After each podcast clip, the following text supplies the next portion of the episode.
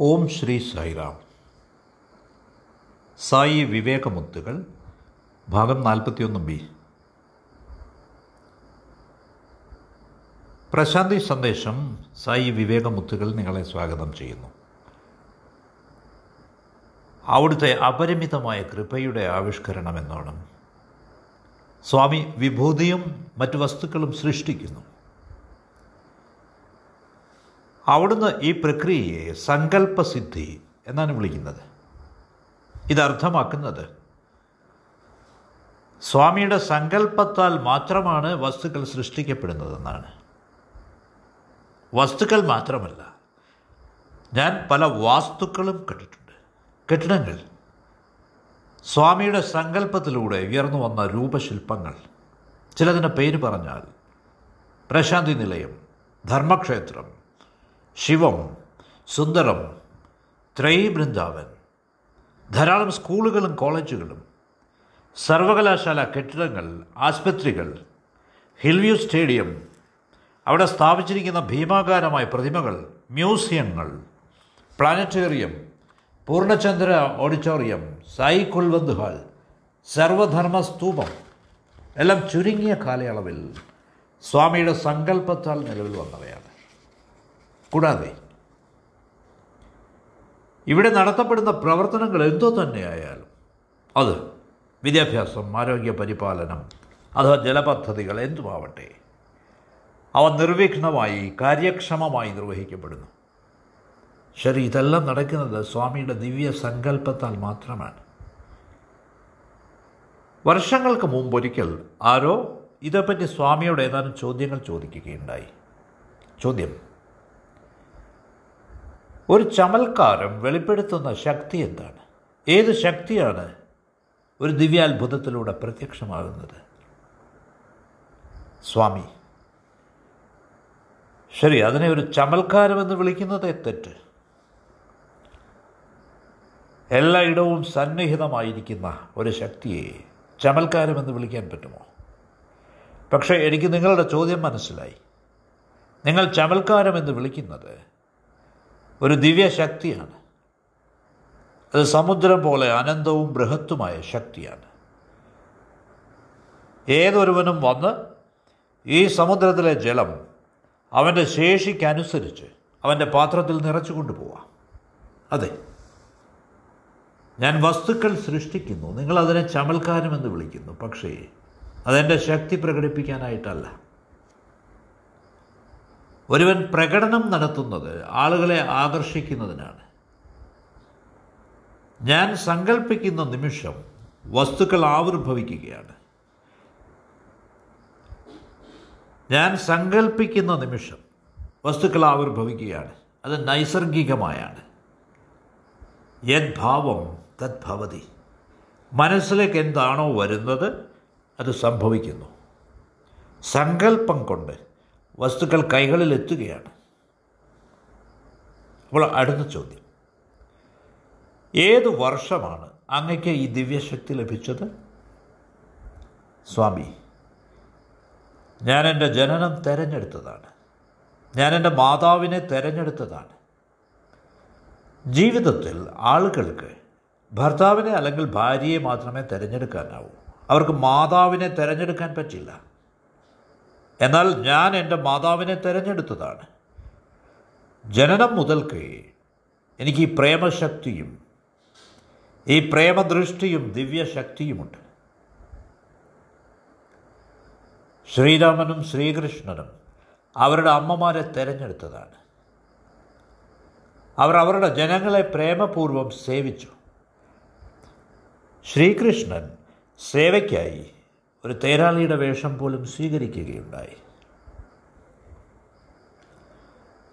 ശരി ഡോക്ടർ ഭഗവന്തം ഒരു പ്രശസ്തനായ ഇന്ത്യൻ ശാസ്ത്രജ്ഞനും സ്വാമിയുടെ പരമഭക്തനുമായിരുന്നു.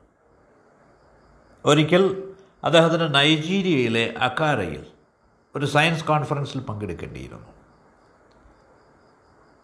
പുറപ്പെടുന്നതിന് മുമ്പ് സ്വാമി അദ്ദേഹത്തോട് പറയുകയുണ്ടായി ആരുഷയിലേക്ക് പോവുക. എന്റെ ഭക്തനായ ഡോക്ടർ ഗാഡിയെ കാണുക.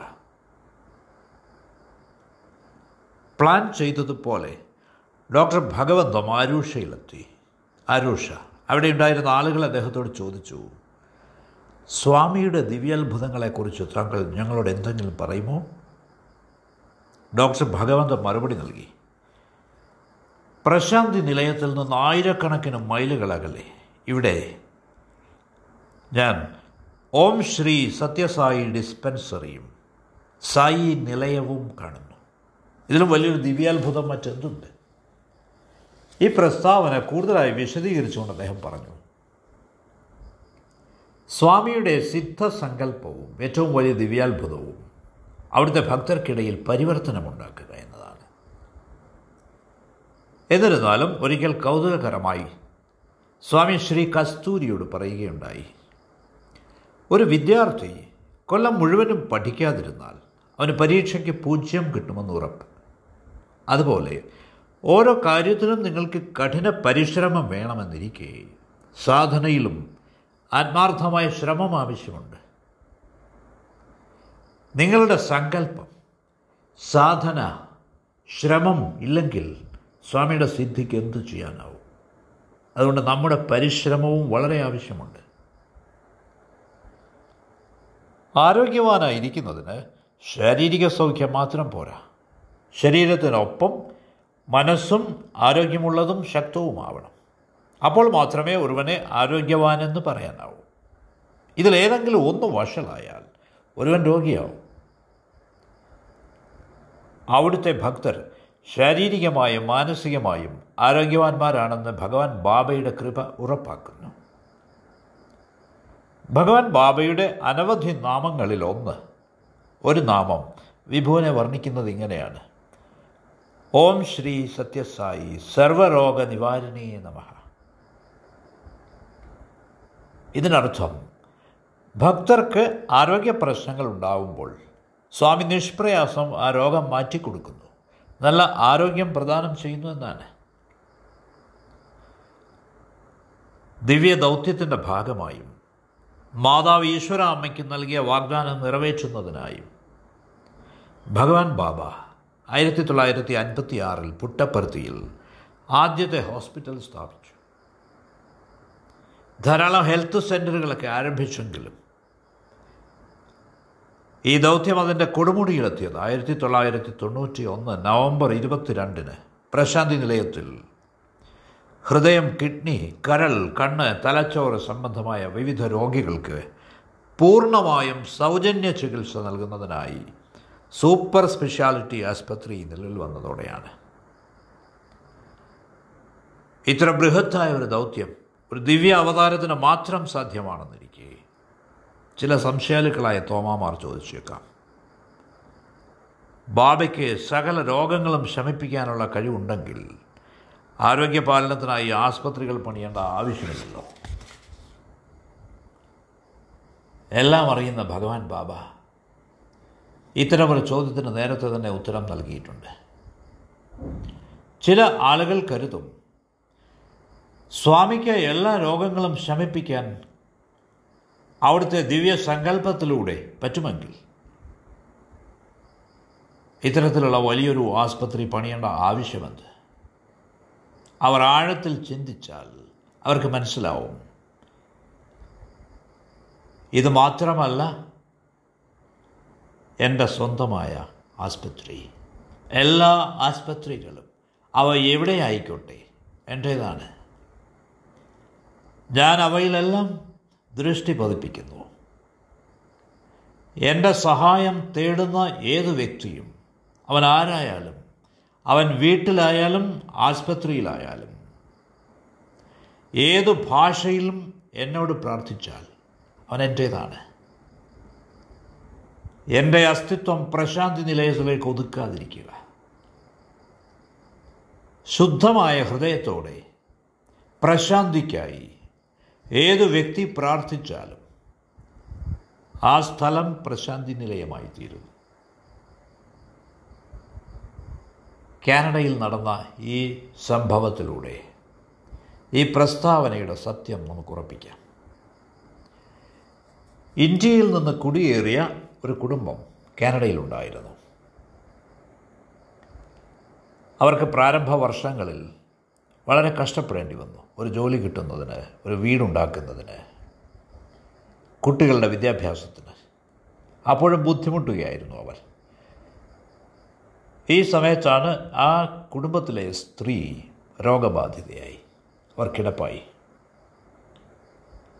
അവളുടെ ശരീരം മുഴുവൻ ട്യൂമറുകൾ കണ്ടുപിടിക്കപ്പെട്ടു.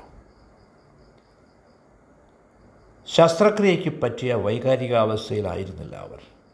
കൂടാതെ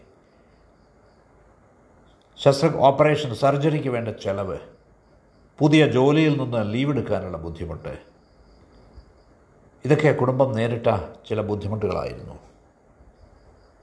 ഒരു വലിയ ദുരന്തം ആ കുടുംബത്തിൽ ആഞ്ഞടിച്ചതുപോലെയായിരുന്നു ആ സ്ത്രീ അവരുടെ കുട്ടികളെ ഓർത്ത് അവരുടെ ഭാവി ഓർത്ത് അവർക്ക് എന്തെങ്കിലും സംഭവിച്ചാൽ അവരുടെ കാര്യം ഓർത്ത് ഒക്കെ എപ്പോഴും വേവലാതി കൊണ്ടിരുന്നു ഈ സ്ത്രീ ഷിർഡി സായിനാഥന്റെ ഭക്തയായിരുന്നു. ഏതാനും വർഷങ്ങൾക്ക് മുമ്പ് ഷിർഡി സായിയുടെ പുനരവതാരമാണ് സ്വാമിയെന്ന് അവർ കേട്ടിരുന്നു. ഈ അടുത്ത കാലത്താണ് അവർ സ്വാമിയിലേക്ക് ആകർഷിക്കപ്പെട്ടത്. ഈ ഭക്തിയുടെ വിത്ത് മുളയ്ക്കുന്നതേ ഉണ്ടായിരുന്നുള്ളൂ അവളുടെ ഹൃദയത്തിൽ. അപ്പോഴാണ് ഈ ദുരന്തം.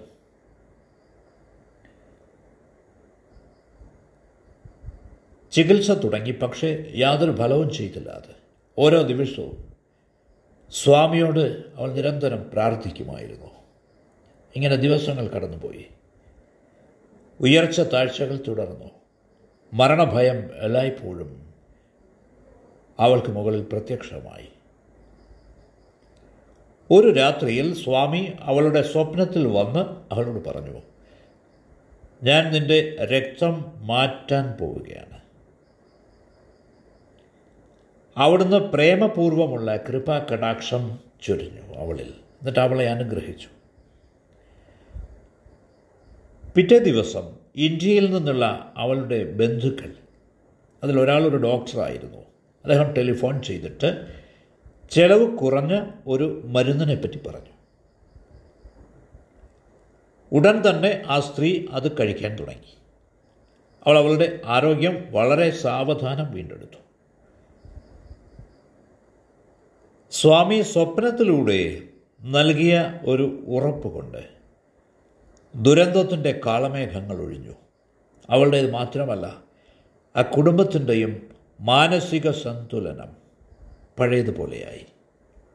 ഇവിടെ ശ്രദ്ധിക്കേണ്ട പ്രധാനപ്പെട്ട കാര്യം അവളോ അവളുടെ കുടുംബത്തിൽ ആരെങ്കിലുമോ വ്യക്തിപരമായി സ്വാമിയുടെ ദർശനം ലഭിച്ചവനായിരുന്നില്ല അതുവരെ എന്നാണ്.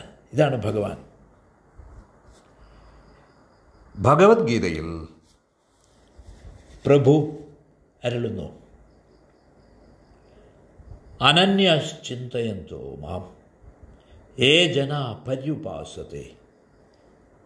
തേഷാം നിത്യാഭിയുക്താനാം. യോഗക്ഷേമം വഹാമ്യഹം. എന്നെ തന്നെ ഉപാസിക്കുന്നവർക്ക്. ഇതര ചിന്തകൾക്കിട നൽകാതെ സദാ മനസ്സ് എന്നിൽ ഉറപ്പിച്ച് എന്നെ തന്നെ ഉപാസിക്കുന്നവർക്ക് അവരുടെ യോഗവും ക്ഷേമവും ഞാൻ വഹിക്കുന്നു. അവർക്ക് നേരത്തെ ഇല്ലാത്ത ഒന്ന് യോഗം അവർക്ക് നേരത്തെ ഉള്ള ഒന്ന് ക്ഷേമം ഇത് രണ്ടും ഞാൻ ഉറപ്പാക്കുന്നു. ഭഗവാൻ പറയുന്നു ഇതേപോലെ ഭഗവാൻ ബാബ അവിടുത്തെ ഭക്തരുടെ ക്ഷേമം ഉറപ്പാക്കുന്നു. അവിടുത്തെ ബാല്യകാലത്ത് അവിടുന്ന് അവിടുത്തെ വീട്ടുപടിക്കൽ വരുന്ന ഓരോരുത്തർക്കും ആവശ്യക്കാർക്കും ആഹാരവും വസ്ത്രവും നൽകുമായിരുന്നു. ചിലപ്പോഴൊക്കെ മാതാവ് ഈശ്വരാമ്മ ശകാരിക്കും ബാലസത്യനെ ഇനി നീ ഭിക്ഷക്കാർക്ക് ആഹാരം കൊടുത്താൽ നിനക്ക് നിന്റെ ആഹാരം തരില്ല. സത്യനാരായണൻ ഇതൊന്നും പ്രശ്നം ഗൗനിച്ചിരുന്നില്ല. ആഹാരവും വസ്ത്രവും കൊടുക്കുന്നത് അവിടുന്ന് ഒരിക്കലും നിർത്തിയില്ല. ഇന്ന് ലോകമെമ്പാടുമുള്ള സ്വാമിയുടെ ഭക്തർ ഈ ദൗത്യം നാരായണ സേവയുടെ രൂപത്തിൽ മുന്നോട്ട് കൊണ്ടുപോകുന്നു. സ്വാമി പറയുന്നു വിശക്കുന്ന ഒരുവന് നിങ്ങൾ ആധ്യാത്മിക ഉപദേശം നൽകി നൽകുന്നതുകൊണ്ട് പ്രയോജനം എന്താണ് അതിന് പകരം അവനെ ഊട്ടുക.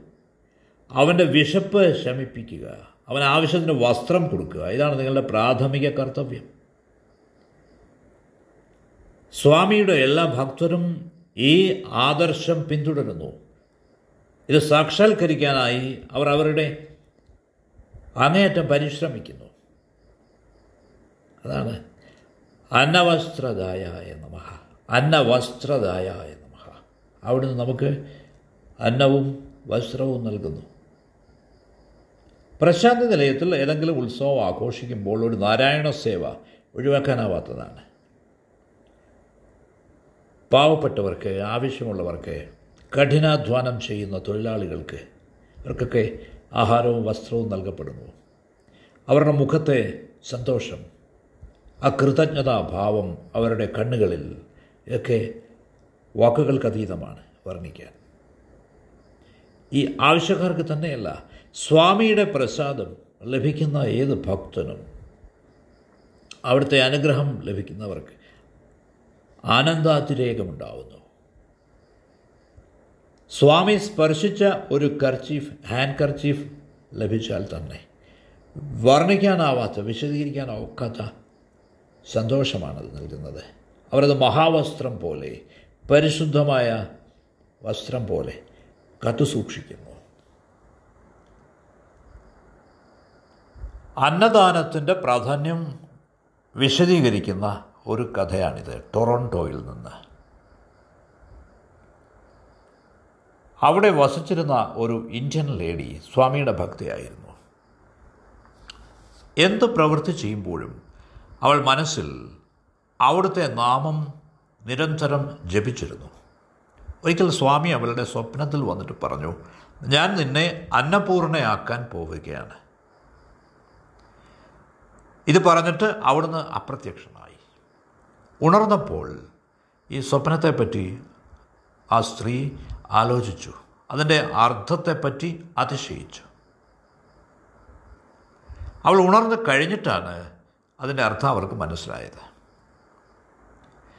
ഈ സ്വപ്നം ഇതൽ വിടർത്തിയത് വളരെ രസകരമായ രീതിയിലാണ്.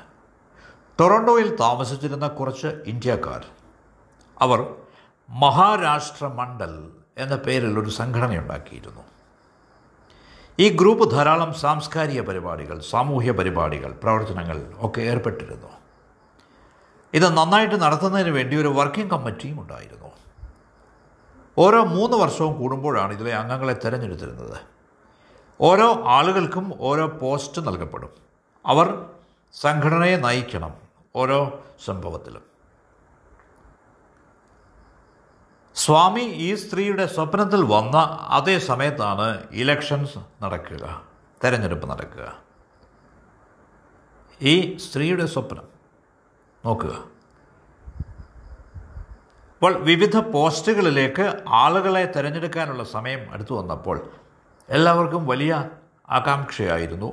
ഒന്നിനൊഴികെ ഒരു പോസ്റ്റിനൊഴികെ അന്നപൂർണയുടെ പോസ്റ്റ്. ആഹാര വിതരണമാണ് അവരുടെ ചാർജ്. മറ്റെല്ലാ പോസ്റ്റുകളും ആദരവ് കിട്ടാനും ആഘോഷങ്ങളിൽ പങ്കെടുക്കാനുമുള്ള അവസരമായിരുന്നു. പക്ഷേ ഈ അന്നപൂർണയുടെ ചുമതല വളരെ പ്രയാസകരമായിരുന്നു. ഇതിന് ചാർജുള്ള ആൾ സംഘടന നടത്തുന്ന വിവിധ പ്രോഗ്രാമുകളിൽ ആഹാരം സംഘടിപ്പിക്കേണ്ടത് അവരുടെ ചുമതലയായിരുന്നു.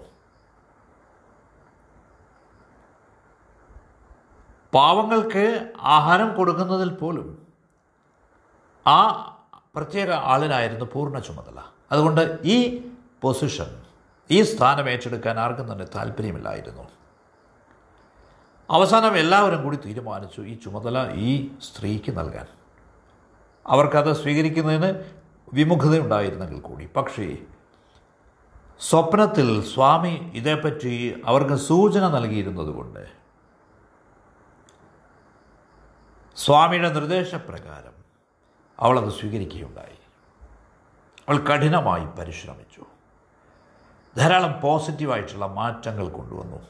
ഓരോരുത്തരും അവളുടെ ഈ പ്രവൃത്തിക്ക് അവളുടെ വർക്കിന് അവളെ പ്രശംസിച്ചു. അവൾ നാരായണ സേവ വളരെ നല്ല രീതിയിൽ സംഘടിപ്പിച്ചു. അവളുടെ ജോലിയിൽ എല്ലാവർക്കും സംതൃപ്തിയായിരുന്നു.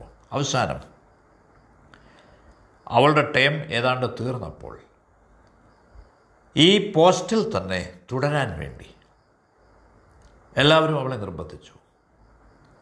അവൾ അങ്ങനെ തന്നെ തുടർന്നു. സ്വാമി വീണ്ടും അവളുടെ സ്വപ്നത്തിൽ വന്നിട്ട് പറഞ്ഞു നീ ചെയ്ത നല്ല പ്രവൃത്തിക്ക് ഞാൻ സംതൃപ്തനാണ്. സ്വാമിയുടെ വാക്കുകൾ അവളുടെ ഹൃദയത്തെ ആനന്ദത്താൽ നിറച്ചു. ഒരുതരം സാഫല്യം അവൾ അനുഭവിച്ചു.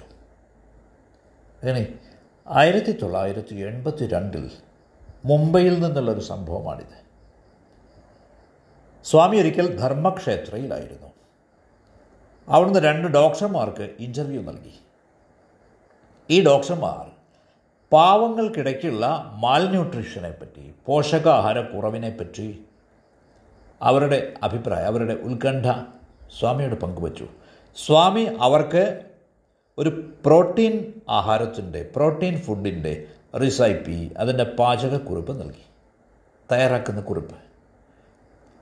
മുംബൈയിലെ ശ്രീ സത്യസായി സേവാ ഓർഗനൈസേഷന്റെ മഹിളാ വിഭാഗം ഈ ആഹാരം തയ്യാറാക്കാനും വിതരണം ചെയ്യാനും തുടങ്ങി. കുട്ടികൾക്കിടയ്ക്കും മുതിർന്നവർക്കിടയ്ക്കും. വറുത്ത ധാന്യങ്ങൾ നിലക്കടല എള്ള് ചുക്ക് ഏലം പഞ്ചസാര ഇവയായിരുന്നു അതിന്റെ കണ്ടന്റ് ഇത് തയ്യാറാക്കുമ്പോൾ ഈ സ്ത്രീകൾ ഭജന പാടി നാമസ്മരണ ചെയ്തു. അപ്പോൾ ഈ ആഹാരം ആധ്യാത്മികമായ തരംഗങ്ങൾ കൊണ്ട് പൂരിതമായി. ഇന്നും ഈ പ്രോട്ടീൻ ഫുഡ് പതിവായി മൊബൈൽ ക്രഷസിലും ധാരാളം ആസ്പത്രികളിലും Nair hospital Cama hospital Tata memorial hospital T B hospital ശിവരിയിൽ ഇവിടെയൊക്കെ വിതരണം ചെയ്യപ്പെടുന്നുണ്ട്. മഹാരാഷ്ട്രയിലെ ആദിവാസി ജില്ലകളിൽ ഈ പ്രോട്ടീൻ ഫുഡ് കൂടാതെ അവർ ഈ ആഹാര സാധനങ്ങൾ സ്വാമിയുടെ ഭക്തർ വിതരണം ചെയ്യുന്നുണ്ട് അവിടെയൊക്കെ. മുംബൈയിലെ അക്സയിലെ Shri Sathya Sai institute of agriculture and biotechnology. Shri Sathya Sai പോഷകാഹാരം എന്ന പേരിൽ ഒരു പ്രോട്ടീൻ ഫുഡ് ലോഞ്ച് ചെയ്തിട്ടുണ്ട്. ഇത് മഹാരാഷ്ട്രയിലുടനീളം പോഷകാഹാരക്കുറവുള്ള കുട്ടികൾക്ക് നൽകി വരുന്നു. പോഷകാഹാരക്കുറവ് കൊണ്ടുള്ള രോഗങ്ങൾക്ക് വളരെ ഫലപ്രദമാണിത് എന്ന് കണ്ടെത്തിയിട്ടുണ്ട്. ആഹാരം വീണ്ടും ആരോഗ്യം വീണ്ടെടുക്കുന്നതിനായി. സ്വാമി അവിടുത്തെ ബാല്യകാലത്ത് നട്ട ഈ നാരായണ സേവയുടെ വിത്ത് ഇന്ന് ഒരു വൻ വൃക്ഷമായി പടർന്ന് പന്തലിച്ചിരിക്കുന്നു. ലോകമെമ്പാടും നിരവധി പേർക്ക് ആശ്വാസമേകുന്നു. ജീവിതത്തിൽ നാം സുഖവും ദുഃഖവും ലാഭവും നഷ്ടവും നമ്മുടെ പൂർവജന്മ കർമ്മങ്ങൾക്കനുസരിച്ച് അനുഭവിക്കുന്നു. സമർത്ഥ രാംദാസ് പറയുന്നു അല്ലയോ മനസ്സേ നീ മാത്രമാണ് ഈ പോയ കാലം ശേഖരിച്ചു വച്ചിരിക്കുന്നത്. അതുകൊണ്ട് ഞാൻ നിനക്കൊപ്പം ക്ലേശിക്കണം. സ്വാമി പറയുന്നു ഒരു ത്രാസിന്റെ രണ്ട് സ്കെയിലുകൾ പോലെ രണ്ട് തട്ടുകൾ പോലെ സുഖവും ദുഃഖവും വരും.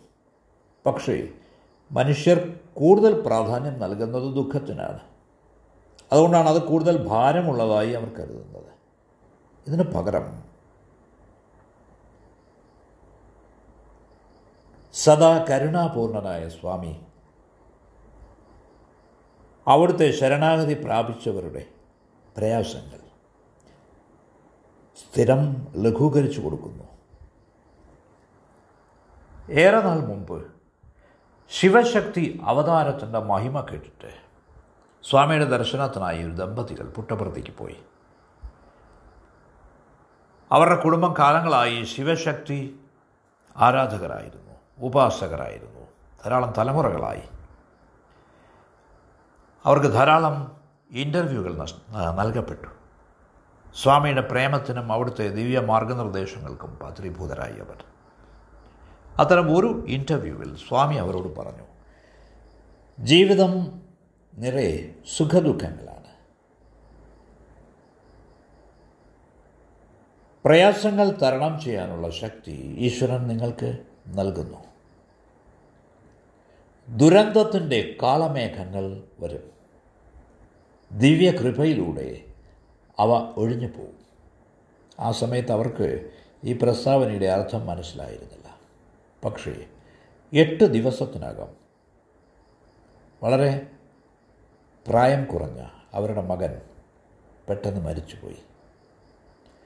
വിധിയുടെ ഈ പ്രഹരം വലിയൊരു ദുരന്തമായിരുന്നു ആ കുടുംബത്തിന്. അവർ ഒരു വിധത്തിൽ പിടിച്ചു നിന്നു. സായി മാതാവിന് മാത്രമേ അവരുടെ ജീവിതം പുതുതായി ആരംഭിക്കാനുള്ള ശക്തി ധൈര്യം നൽകാനാവുകയുള്ളൂ എന്നവർ കരുതി. അവർ സ്വാമിയുടെ അടുത്തേക്ക് പോയി. സായി മാതാവ് അവിടുത്തെ അമൃത തുല്യമായ പ്രേമം അവർക്ക് നൽകി. അവരെ അവരുടെ ദുഃഖത്തിൽ നിന്ന് കരകയറ്റി. പക്ഷേ എന്നിട്ടും ഈ കുട്ടിയുടെ അച്ഛൻ അദ്ദേഹത്തിന് ഈ ദുഃഖത്തിൽ നിന്ന് കരകയറാനായില്ല അതുകൊണ്ട് ഒരു ഇന്റർവ്യൂ സമയത്ത് സ്വാമി അദ്ദേഹത്തെ സ്വാമിയുടെ മുമ്പിലായി പിടിച്ചിരുത്തി. എന്നിട്ട് അവിടുത്തെ മധുരമുള്ള ഇമ്പമുള്ള ശബ്ദത്തിൽ ഒരു ഭജന പാടിക്കൊടുത്തു. നന്ദകിഷോര നവനീത ചോര വൃന്ദാവന സഞ്ചാര. ഹേ ശേഷശയന ഹേ ഗരുഡഗമന അരവിന്ദ നാരായണ ഗോപാലന. ഈ അച്ഛന്റെ പേര് ഗോപാൽ എന്നായിരുന്നു. മകന്റെ പേര് അരവിന്ദ് എന്നും. സാധാരണയായ ഭക്തരാണ് ഈശ്വരനെ സന്തോഷിപ്പിക്കാനായി പാടുന്നത്. അപ്പോൾ ഇവിടെ ഈശ്വരൻ സ്വയം ഒരു ഭജന രചിച്ച് തന്റെ പ്രിയഭക്തന്റെ ദുഃഖം ലഘൂകരിക്കാനായി പാടുകയുണ്ടായി. എത്ര അപൂർവമായ സംഭവം. സുഖദുഃഖേ സമേ കൃത്വ. ലാഭാലാഭൗ ജയാജയവും സുഖത്തെയും ദുഃഖത്തെയും ഒരേപോലെ ഒരേ മനോഭാവത്തോടെ സ്വീകരിക്കുന്നവൻ സമചിത്തൻ എല്ലായ്പ്പോഴും വിജയം കൈവരിക്കുന്നു. ഭഗവാൻ ബാബ അവിടുത്തെ കൃപാ കടാക്ഷം നമുക്ക് മേൽ ചൊരിയട്ടെ. ഈ സമചിത്തത വളർത്താൻ നമുക്കെല്ലാവർക്കും ആവട്ടെ സായിറാം.